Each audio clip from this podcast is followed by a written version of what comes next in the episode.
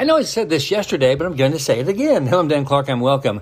I'm going to say something like this. I think I'm lost. I don't know where I am. Does that happen to you very often? And would you actually call that an accident? Well, no, not really. We're talking about accidents. It might be poor planning, no map, or many other things about being lost. But my question is, why would we call that an accident? I have focused on intentions this week for a reason.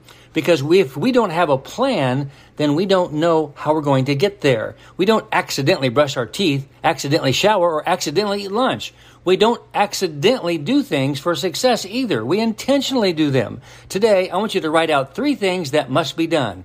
No, not those big things, the small things, just three things that must be done. I want you to write them out today and start practicing being intentional. So write them down and do them. I love you. I'm Dan Clark.